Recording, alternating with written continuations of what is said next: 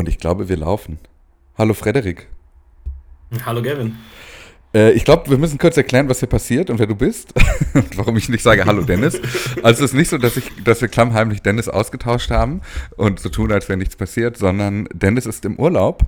Ähm, und damit wir durch diesen heißen Sommer nicht, nein, vor allem damit ich durch diesen heißen Sommer nicht alleine führen muss, es geht nur um anderthalb Wochen, äh, haben wir hier jeden Tag Gästinnen und Gäste, die versuchen mal mit mir auf die ganzen Sachen zu schauen, auf die wir ohnehin jeden Tag schauen, aber ein bisschen durch ihre eigene Brille. Und die Brille, die wir heute hören, ist die von Frederik von Castell. Du bist Redaktionsleiter bei übermedien.de, du bist mhm. Medienjournalist, du bist ein schlauer Mann. Und, oh. und, äh, und, du bist Haki, Haki der ersten Stunde. Dementsprechend bist Absolut. du nahezu prädestiniert, um heute mit uns äh, darüber zu sprechen, was so am Wochenende passiert ist. Ich kann schon mal vorweg schicken, und dann darfst du auch, darfst du auch mal reden. Äh, ich kann vorwegschicken, das wird heute eine relativ kurze Montagsepisode, weil anders als an vielen anderen Wochenenden gar nicht so viel passiert ist. Das ist gut, dass du das sagst, weil äh, mir ging das auch tatsächlich ein bisschen in der Vorbereitung ähm, auf die Sendung so, dass ich dachte, hm, so richtig was los war gar nicht im Vergleich zu dem, was ihr sonst so alles aufarbeitet. Aber du wirst mich trotzdem bestimmt mit ein paar Themen überraschen. Und ähm, Du kannst mich auch jederzeit Dennis nennen. Ich mache das, äh, ich fange das jetzt einfach mal für alle, die jetzt dann folgen, an. Also wenn es dir leichter fällt, äh, tu dir keinen Zwang an. Da ist ein großer Teil der Wahrheit drin, dass ähm, natürlich du heute auch eine Rampe baust für alle, die nachfolgen in den nächsten Tagen. Ähm, also wenn du jetzt hier, also du musst dir eigentlich keine Mühe geben, möchte ich damit sagen. also ich, ich fange mal an, wir steigen mal ein. Und zwar, äh, die schönste Nachricht kam, war eigentlich schon am Freitag. Fox News hat den MMA-Fight zwischen Musk versus Zuck, also den Namen haben sie auch schon gegeben, zwischen Elon Musk und, und Mark Zuckerberg, äh, und haben den so aufbereitet wie so einen normalen Boxkampf halt. Also sie haben die Größe verglichen, sie haben das Gewicht verglichen, das Alter verglichen, die äh, IQ-Werte verglichen und also bei Fox News scheint das tatsächlich komplett äh, fe festgemachte Sache zu sein, dass dieser Kampf stattfinden wird. Ja, glaubst du da eigentlich dran? Also so, so richtig, also für mich wirkt das ja alles noch wie so eine große PR-Nummer, ähm, bei der die sich zwei Milliardäre irgendwie so ein bisschen, naja, hin und her foppen. Ja, aber glaubst also, du dran, dass, da, dass die wirklich so irre sind, das zu tun? Nee, nee, nee, ich glaube das nicht. Also ich glaube auch, dass, also, dass Elon Musk vor allem weiß, dass er ordentlich kassieren wird, insgeheim, und dass er damit jetzt gerade spielt, aber dass Elon Musk halt rumblufft und am Ende einen Rückzieher macht, das wäre auch nicht das erste Mal. Aber es hat sich noch ein anderer in diese ganze Diskussion um diesen Kampf einge, eingemischt. Äh, und zwar Andrew Tate.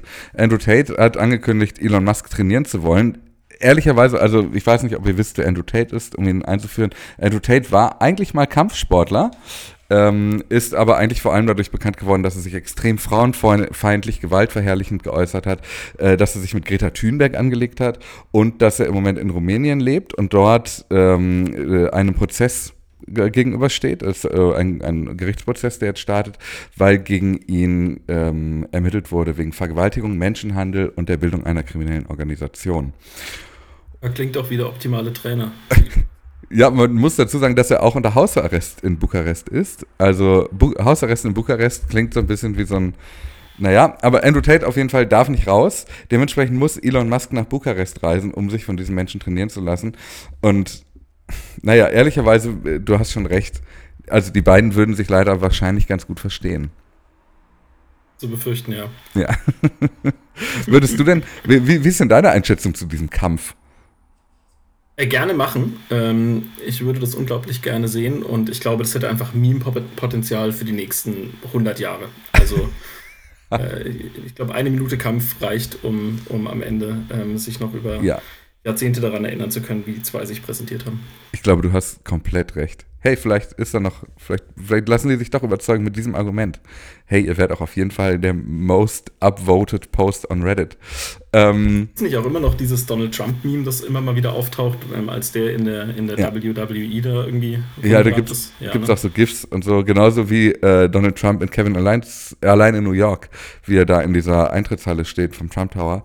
Ähm, also stattfinden, äh, damit man noch mehr stattfindet. Eigentlich versteht Elon Musk das ganz gut. Spricht vielleicht doch dafür, dass es. Nee, ich, ich glaube nicht, dass es stattfindet. Aber Ein anderer Kampf, dem äh, Elon Musk gerade gegenübersteht, eigentlich ein bisschen mehr Linda Yaccarino, die neue CEO von Twitter, äh, ist der Kampf gegen die EU. Da geht es nämlich um den Digital Services Act. Wir haben ja äh, hier auch erzählt, dass Twitter einen sogenannten Stresstest durchführt, um zu prüfen, ob die Plattform für den Digital Services Act soweit äh, gut aufgestellt ist. Man muss dazu sagen, dass man auch einen solchen Stresstest durchgeführt hat, um zu schauen, ob man ohne die Google Cloud leben kann, weil man ja einige Monate lang nicht für die Google Cloud bezahlt hat, aber dessen Dienstleistungen, dessen Serverkapazitäten in Anspruch genommen hat bei Twitter. Und am Ende dieses Stresstests stand die Entscheidung, ab sofort alle Zahlungen für Google wieder aufzunehmen. Dementsprechend bin ich sehr gespannt, wie dieser Stresstest hier abgelaufen ist. Thierry Breton, über den haben wir ja auch schon öfter gesprochen, der ist der EU-Kommissar für Binnenhandel. Binnenmarkt. Dennis ist bei sowas immer, immer äh, Firma. Ja, Binnenmarktkommissar nennt man ihn, glaube ich. Ah, perfekt. Binnenmarktkommissar, sehr gut. Ähm, und der hat Twitter gelobt in einem Tweet und hat gesagt, dieses Unternehmen nimmt seine Anstrengungen sehr ernst. Äh, war auch in San Francisco, hat sich dort mit Elon Musk und Linda Yaccarino getroffen, um über diesen Real-Test zu sprechen. Ähm, und trifft sich nochmal, nee, sie treffen sich so in San Francisco am 25. August und haben sich getroffen in einer Videokonferenz. Er hat auch ein 20-Sekunden-Video von dieser Videokonferenz hochgeladen und so auch mit verschiedenen Blickwinkeln, sodass man denkt, da ist ein Ausschnitt, aber ohne Ton. Ich, ich weiß nicht so genau, warum, vielleicht ist es auch schon der erste Stresstest. Ähm, er hat aber auch gesagt, dass ähm, in diesem Tweet sufficient resources mhm. will be key. Also, ähm, dass man im Bereich der Ressourcen noch aufstocken müsste, um diesen, äh, um dem Digital Digital Services Act, mein Gott, es ist 34 Grad hier in dieser Wohnung, ich bin zu nichts in der Lage, äh, um diesem Digital Services Act entsprechen zu können. Und das ja, fühlt sich dann doch schon wieder. Ressourcen, ne? Ja, genau. Ich finde, das ist eine ganz geil gesetzte Spitze an dieser Stelle. Ähm, weil das ist halt genau der, die, die, die Achillesferse von Twitter derzeit. Aber an der Deadline hat sich nichts geändert, oder? Also die wollen das, glaube ich, bis Ende August äh, mhm. wollen die das durchdrücken. Bis dahin muss Twitter dann performen. Äh, ja, voll. Wobei, also, e-, ehrlich gesagt, eigentlich müsste es schon vier Wochen vorher, glaube ich, performen, weil, ähm, also ich weiß nicht, wie sehr sich da äh, Musk und Twitter von Australien unter Druck setzen lassen, aber da drohen ja auch horrende Strafen, wenn man da nicht, ähm, also da geht es weniger um das Entfernen von Falschinformationen, sondern ich glaube von Online-Hassrede, wenn ich es mhm. richtig gelesen habe, aber da ist die Deadline, glaube ich, schon schon vier Wochen vorher und das sind ja auch ähnlich wie beim Digital Service Act sind das ja äh, also massive Strafen, die da drohen. Ja, die Strafen in Australien sind krass und zwar, wenn ich, äh, ich kann es dir gleich sagen, wie, wie, hoch die genau sind. Wir sprechen da auf jeden Fall über einen höheren äh, 100.000 Dollar Bereich, 700.000 Dollar ähm, am Tag Allerdings ist diese Deadline da erstmal nur, äh, ist noch nicht zur Nachverfolgung von äh, Desinformationen beispielsweise, sondern da geht es vor allem um das Beantworten der Please Explain Notice. Also hier muss mhm. Twitter erstmal Stellung beziehen und wenn sie das nicht tun, müssen die 700.000 US-Dollar am Tag bezahlen für jeden Tag, wo sie diese Deadline verstreichen lassen.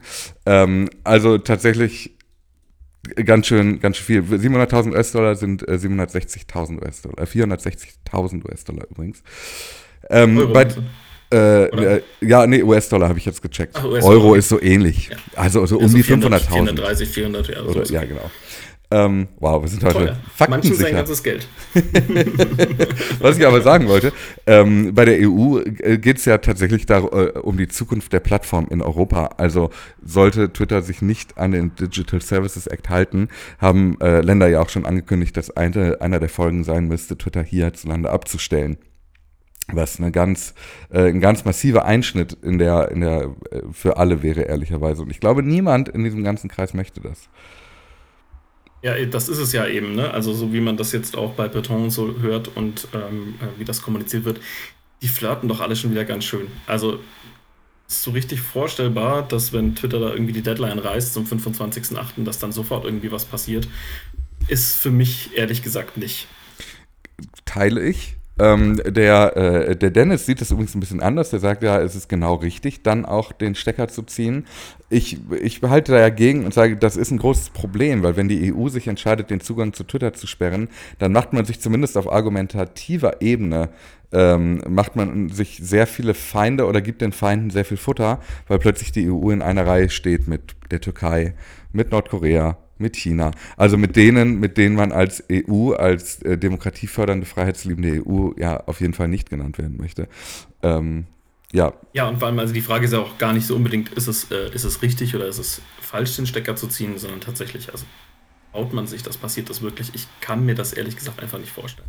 Ja, es, es bleibt spannend auf jeden Fall. Ähm, da passiert auf jeden Fall gerade was und äh, äh, bei Twitter auch. Und zwar gibt es, äh, wir haben gerade über Ressourcen gesprochen und über Personalien.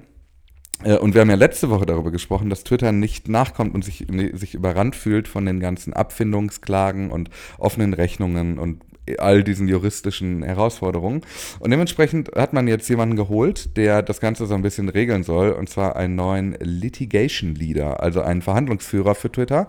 Das ist Adam Mace. Adam Mace war früher Tesla-Anwalt und ist deine direkte Stabsstelle, wird also direkt an Linda Jaccarino berichten und äh, war im Hardcore-Verhandlungsdepartment von Tesla, das ähm, äh, diese ganzen Prozesse durchgedrückt hat, über die wir hier auch schon mal gesprochen haben, in denen es beispielsweise um den Vorwurf der äh, Marktmanipulation ging. Also ist ein Mensch, der, äh, der schon öfter für Elon Musk in die Bresche gestiegen ist und dementsprechend eine spannende Personalie, dass er jetzt quasi bei Twitter versucht, da jetzt so ein bisschen vermutlich eine harte Hand reinzubringen. Im, Im selben Bericht steht übrigens auch, dass Twitter derzeit ungefähr 10 Millionen Dollar in unbezahlten Rechnungen noch da liegen hat.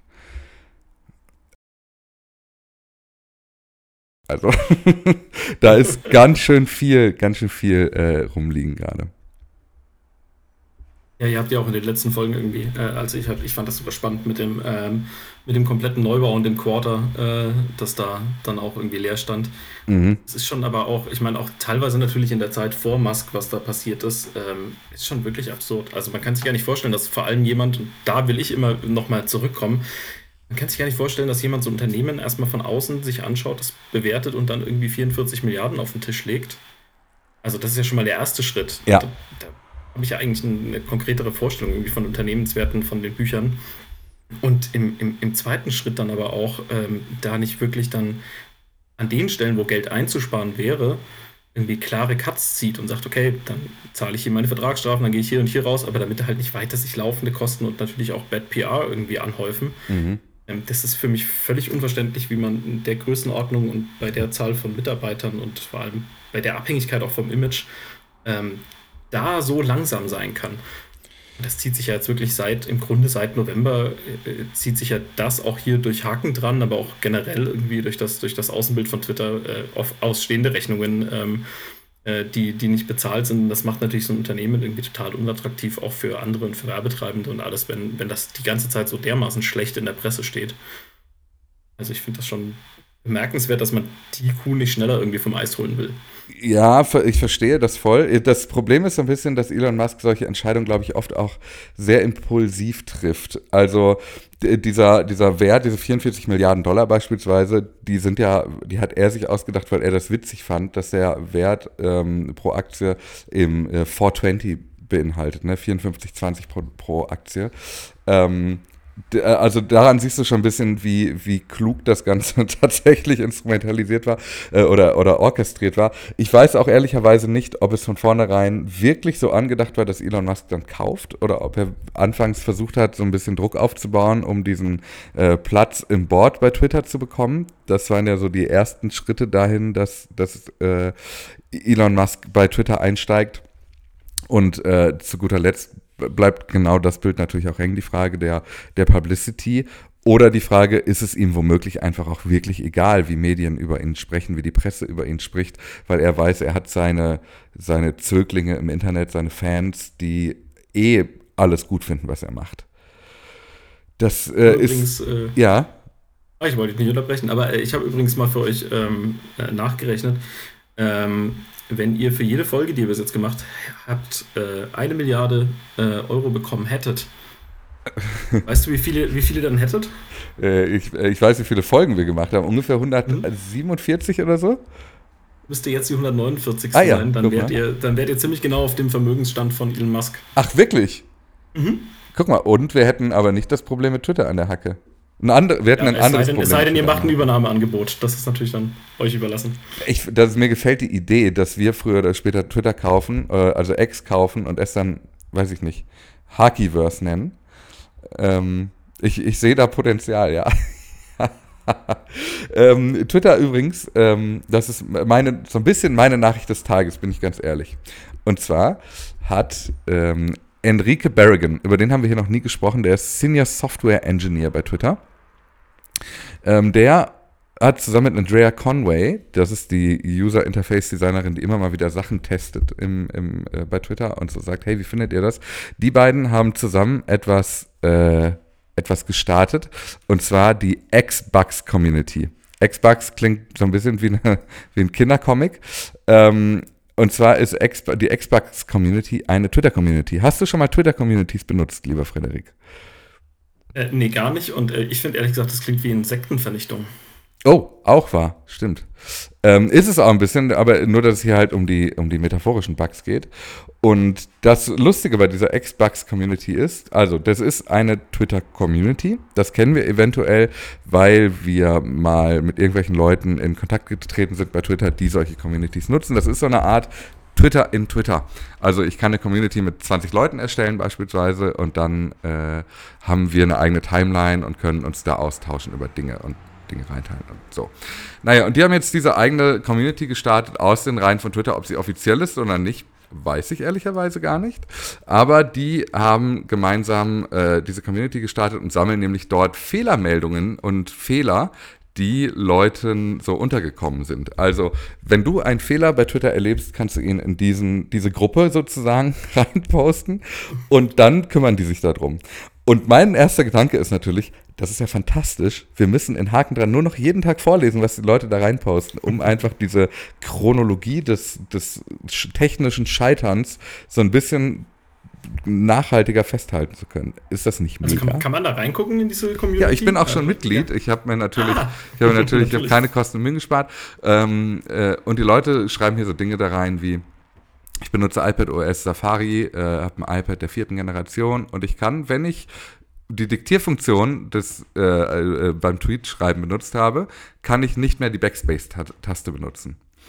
Oder jemand schreibt, wenn er versucht mit dem Double Space beim iPad einen Punkt zu machen oder drei Punkte zu machen, ähm, dann wird einfach ein Leerzeichen gemacht, aber eben nicht der Punkt. Also es werden so ganz kleine Fehler gesammelt, aber ich finde es mega. Ich, sammle, ich, ich bin da jetzt schon, das ist mein neues Rabbit Hole. Aber es ist ja auch nur so ein bisschen eine Frage der Zeit, bis die ganzen äh, Musk-Fanboys, die da drin dann sind, ähm, irgendwie drüber beschweren, dass ihre Tweets nicht genug Reichweite kriegen oder so, oder? Also ist, glaubst du wirklich, dass das dann auf dem, ich sag mal, technischen Feedback bleibt oder ist das dann so eine Community auch schnell übermüllt wird mit dem, was andere so für kritikwürdig am Netzwerk halten? Also ich hoffe ehrlicherweise, dass das nicht auf technischem Feedback äh, äh, bei technischem Feedback bleiben wird, sondern dass du da auch andere Diskussionen reinbringst. Also dass es so einen direkten Kontakt gibt, weil es ja auch keine Kontaktfunktion beispielsweise mehr gibt und keinen Support, ist ja erstmal eine gute Sache. Das Problem ist halt, dass man hier so das, ähm, das Bugs suchen und das Probleme suchen und so ähm, man kann geschlossene Beta-Tests durchführen. Es ist aber bei Twitter niemand da, der das alles aufgleist. Dementsprechend sourced man jetzt alles aus. Und es ist jetzt einfach nur noch die, die in der Kraft der Community Fehler zu finden und hoffen, dass es irgendjemand jemals repariert. Jetzt gerade ist es jedenfalls so, dass diese Community aus 700, äh, 977 Menschen besteht. Also sie ist noch sehr, sehr, sehr klein. Und wir werden heute. Du bist einer davon. Ich bin einer davon und die ist offen. Also du kannst, wenn du willst, auch beitreten. Ich werde den Link in diese Community in die Show Notes packen. Ähm, und wir haben es ja bei Blue Sky schon geschafft, die deutsche, äh, deutsche Enklave bei Blue Sky zu stellen. Vielleicht schaffen wir es auch, die deutsche Enklave in der Xbox Community zu stellen. Ich würde mich auf jeden Fall freuen, äh, einige von euch Hakis dort wiederzusehen. Was ist eigentlich zu Blue Sky? Hast du noch ein, ein, ein, ein Invitation übrig? ich, äh, ich, äh, soll ich nochmal eine, soll ich eine offen vorlesen nochmal? Ja, machen wir. Äh, nee, dann ist die ja weg, bis Ach ich so. dann dran, oder? Ach so, verdammt. Ja, stimmt. Also du brauchst eine. Ja, ich gucke mal, was ich machen kann. Also ich, wir haben ja immer nur die vorgelesen, die wir geschenkt bekommen haben. Meine privaten habe ich noch nicht vergeben. Ich äh, bleib mal dran am Ende der Sendung. Wir können da bestimmt was machen. Ähm, übrigens hat Enrique Berrigan in dem Zusammenhang auch angekündigt, dass in den Communities die Timelines ab sofort auch womöglich algorithmisch sortiert werden könnten. Das, ähm, ich, ob man das braucht, weiß ich ehrlicherweise nicht. Es ist eher überraschend, wo gerade so die, die ähm, Prioritäten im Hause Twitter liegen. Also, dass man sich jetzt die Mühe macht, da nochmal die Timelines neu zu schrauben in den Communities, mit denen bislang auch kein Geld verdient wird, weil da keine Werbung geschaltet wird. Naja, die wissen Ach, schon, was sie tun, wa? Äh, die, sind, die, sind, komplett werbefrei. Das ist ein Grund mehr, sich dort aufzuhalten. Ich denke wohl, ja. Also bisher ist da keine Werbung drin, ja. Aber naja, we don't know. Also das könnte sich natürlich ändern, aber ich, also diese Communities sind halt echt ein Feature, das bislang total stiefmütterlich behandelt wurde und zwar nicht nur von Twitter, sondern auch von denen, die es eigentlich benutzen sollen. Und dementsprechend weiß ich nicht so genau, warum man da jetzt nochmal so viel Effort reinlegt. Auf der anderen Seite ist nicht das erste Mal, dass wir uns hier wundern, wo jetzt gerade die Entwicklerkapazitäten so reingesteckt werden und wo nicht. Wo Entwickler. Ich muss sagen, also ja. bei, bei, beim Rollout von den Communities habe ich überhaupt nicht verstanden, wofür das da sein soll, weil das so für mich dem Prinzip Twitter, das ich nutzen möchte, mhm. immer so widersprochen hat. Und ich bin schon maximal frustriert, dass meine Listen von früher nicht mehr funktionieren und so. Also ich bin so ein bisschen Oldschool-Twitter. Ja. Ähm, und äh, das, das äh, war dann für mich wieder die nächste Funktion vor, der, vor, vor dem Reparieren der eigentlichen Funktion, die ich gerne hätte. Mhm. Und deswegen habe ich mich da bis jetzt immer ausgehalten. Aber äh, vielleicht sollte ich das mir tatsächlich mal anschauen, ja. Ja, wir sehen uns bei Xbox. Die anderen Communities, in denen ich so Mitglied bin, ich kann ja mal live schauen. Warte mal, ich sehe hier äh, 1, 2, 3, 4, 5, 6, 7, 8. Ich bin in acht Twitter-Communities und wenn ich in meiner Communities-Timeline runterscrolle, ich bin jetzt hier beim Warte mal, das ist alles Xbox. Ja. Mhm. Also egal wie weit ich runterscrolle, ich lande immer nur bei den Tweets in dieser einen Community, weil alle anderen wirklich brach liegen. Und zwar, das gibt immer so diesen Lebenszyklus einer Twitter-Community. Sie wird gestartet, drei Tage lang posten zwei Leute extrem viel da rein und dann macht nie wieder irgendjemand irgendwas. Wir haben über äh, Entwicklerressourcen und Kapazitäten gesprochen. Da haben wir direkt das nächste Thema. Das hat mir der Knut äh, geschickt und äh, das, das finde ich ganz geil. Twitter hat angekündigt, dass die Twitter Analytics gerade umgebaut werden und dementsprechend fehlen einfach Metriken in den bisherigen Analytics.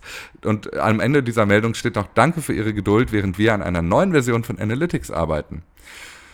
Hm. Also weißt du, was meine These ist? Der, okay. der View-Count, der unter den Tweets steht, wir wissen ja, dass er nicht ganz akkurat ist, ne? ich schätze, dass die Analytics, die akkurat waren, sich jetzt diesem Viewcount unterordnen und nicht umgekehrt. Hm, warte, das musst du mir erklären. Also es gibt diese, diesen Zähler unter den Tweets, wie oft er angezeigt wurde. Ja. Und das ist ein anderer Wert als die Reichweite, die wir bislang in den Analytics angezeigt bekommen haben. Weil die Reichweite zum einen entweder die erreichten Personen gezeigt hat, also einen uniken Wert. Also wenn du diesen Tweet dreimal als, als zitierten Tweet gesehen hättest, bist du immer noch nur ein plus eins auf diesem Counter.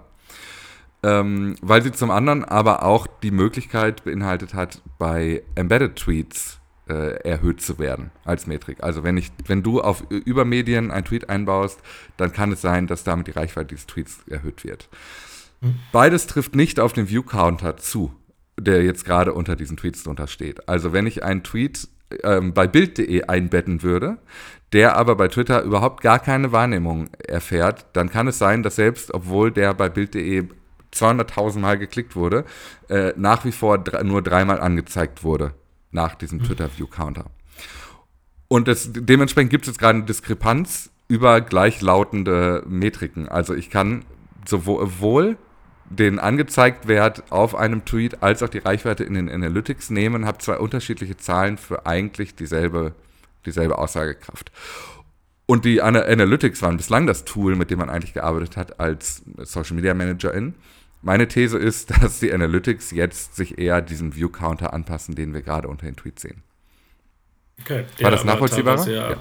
ja, klar. Äh, und der ja teilweise so absurd hohe Zahlen. Äh, habt ihr hier auch schon öfter drüber gesprochen, ne? Ja, wobei ich bin, also da, ja, der, der, also ja, also dieser eine. Ja, ich weiß, also ihr wart, ihr wart euch uneinig, was, was die ähm, Absurdität von eine, äh, eine Milliarde. Äh, genau, ich glaube, das ist realistisch. Angeht, ja. ähm, das Problem ist nur, die, dass, dass, dass die Aussagekraft von so einer Zahl dann eben total für die Katze ist. Weil es kann stimmen, aber nur wenn man weiß, wie die Zahl sich zusammensetzt und dass das eben eine selektive selektive, nur selektive Kriterien sind, die da reinfließen und eben nicht alle. Und dann funktioniert es nicht mehr. Dann stimmt auch der, die Aussage, eine Milliarde Mal angezeigt nicht, weil vielleicht sind es schon drei Milliarden Mal, aber nur von 200.000 Personen. Naja. Dann, ähm, wir bleiben kurz in der Welt der EntwicklerInnen. Ich hoffe, das ist okay für dich. Du bist doch auch bestimmt so. Bist du informatisch, äh, informatisch interessiert? Mm, ja, gezwungenermaßen. Ich habe ein paar Jahre als Datenjournalist gearbeitet und da hast du irgendwann einfach die, ähm, die Entscheidung irgendwie vor dir, äh, fange ich es Programmieren an oder nicht. Und ich habe mich dafür entschieden. Ähm, allerdings arbeite ich auch jetzt nicht mehr als Datenjournalist, deswegen ich relativ wenig programmieren muss noch. ähm, es geht nämlich um die APIs. Wir haben schon so viel über die API gesprochen. Es gibt ähm, folgende Meldung, die äh, sich anfühlt wie eine kleine, aber ich glaube, die ist gar nicht so klein. Possum Every Hour. Also da wurde jede Stunde eine, eine, ein Bild oder ein GIF von einem Opossum getwittert. Ähm, denen wurde, da haben sie zumindest selber getwittert, der Hahn abgedreht, weil sie sagen, Twitter hat die, den API-Zugriff suspended, weil this app has violated Twitter Rules. Und wie diese Twitter Rules aussehen, kann ich denen nicht so genau sagen. Aber die, diese, diese, diese, diese stündlichen Opossum, die enden jetzt an der Stelle. Und ähm, das ist überraschend, weil eigentlich mal angekündigt wurde, dass solche Bots, die automatisiert Dinge twittern, die das aber, wie Elon Musk gesagt hat, ich glaube, das war so, ein, so eine Formulierung wie das, wie das russische freundliche Staaten. Ähm, also so eine Formulierung nach dem Motto, Bots, die Gutes leisten, die könnten weiterhin äh, das einfach tun, ohne für die API zahlen zu müssen. Dementsprechend ist es überraschend, dass hier jetzt dieser, dieser Hahn zugedreht wurde. Aber ist das, also ich frage mich das öfter bei solchen, bei solchen auffälligen Einzelereignissen erstmal. Ist das dann tatsächlich also ein, Hinweis darauf, dass das jetzt schematisch wird und dass das äh, tatsächlich jetzt heißt, dass mehrere APIs an der Stelle irgendwie wieder gekillt sind? Oder ist das vielleicht einfach nur der eine Account, der falsch zugeordnet ist. Äh, es ist, äh, als hätte ich dir diese Brücke quasi vorab auf den Schoß gelegt. Äh, denn gleichzeitig meldet Luca Hammer, den haben wir, über den haben wir auch schon öfter gesprochen, der übrigens sehr datenjournalistisch arbeitet und der den Fiddy Finder gebaut hat. Ein Tool, das dir hilft, Adressbücher und vor allem deine, ähm, deine Twitter-FollowerInnen ähm, sehr praktisch. super praktisch zu synchronisieren, um diesen Menschen dann im, äh, äh, bei Mastodon oder im Fediverse eben äh, im Activi auf dem ActivityPub-Protokoll äh, zu folgen. Und ähm, er hat geschrieben, der Fiddy Finder funktioniert wieder und die API funktioniert auch weiterhin. Wieso, wissen wir aber nicht. Also, wir haben keine richtige Erklärung. Und diese beiden Geschichten nebeneinander machen dann doch ein ganz interessantes Bild, weil auf der einen Seite nach Twitter-Regeln offenbar das stündliche Posten eines Bildes eines Opossums gegen die Regeln verstößt. Ein Tool, das aber dabei hilft, Twitter den Rücken zu kehren, um in eine der feindlichen Netzwerke überzusiedeln, offenbar nicht. Ja, auch noch in das tabuisierte Netzwerk ja, genau. quasi. Oder in, ja, genau. Es ist ganz schön. Ja, es, ja. Es ist, es ist so ein bisschen wie immer, oder? Also man kann, man kann viel drüber nachdenken, aber so richtig logisch ist das alles nicht. ich, finde, ich finde, das äh, fasst eigentlich alles ganz gut zusammen, was wir hier seit 149 Milliarden Episoden tun. ah, Frederik, das war's schon von mir. Ich bin am Ende mit meinen Meldungen. Das äh, äh war ja trotzdem eine ganze Menge. Ähm, ich freue mich, dass ich mal da sein durfte und ehrlich gesagt, ich wollte euch äh, ich bin auch froh, dass ich euch keine Plattkritik oder so liefern äh, musste. Ähm, ich, ich hätte nämlich einfach, in, also als, als, als Medienjournalist ist es wirklich schwierig, wenn man irgendwo hingeht und findet was einfach gut. Äh, dann oh, hat das, man gar nicht viel zu sagen. Und das deswegen, freut mich sehr, vielen Dank. Mich sehr. Das ist, ja, deswegen äh, freue ich mich sehr und ich empfehle euch ja irgendwie ähm, immer, wenn es sich anbietet, auch tatsächlich, weil ich äh, weil ihr mir seit äh, November viel Arbeit äh, spart und auch noch viel Unterhaltung liefert. und deswegen bin ich froh, dass ich heute auch mal dabei sein durfte. Und, sehr, ähm, sehr gerne wieder. wieder. Zuhörend. Vielen, vielen Dank, sehr gerne wieder. Wenn Dennis nächstes Mal im Urlaub ist, ich rufe dich an. Oder wenn ich nächstes Mal im Urlaub bin, ruft Dennis dich einfach an. Ich würde ähm, sagen, es wäre ein bisschen fairer, wenn du auch mal darfst. Ja, ich mal sehen. Also ja, wir kriegen das schon hin. Ähm, ansonsten habe ich einen kleinen Hinweis. Wenn ihr Dennis ganz doll vermisst, sind, äh, gibt es jetzt eine Folge des Podcasts Metacheles von Sascha Pallenberg. Da sind Dennis und ich und sprechen mal so ganz grundsätzlich darüber, äh, was wir da eigentlich tun und was eigentlich passiert ist seit Oktober äh, zu Gast. Und das ist eine kleine Empfehlung und ein Shoutout an dieser Stelle. Und morgen haben wir hier Franziska Blum zu Gast. Ich hab die zu Gast. Ich freue mich. Frederik, vielen Dank und eine schöne Woche. Danke, dir auch.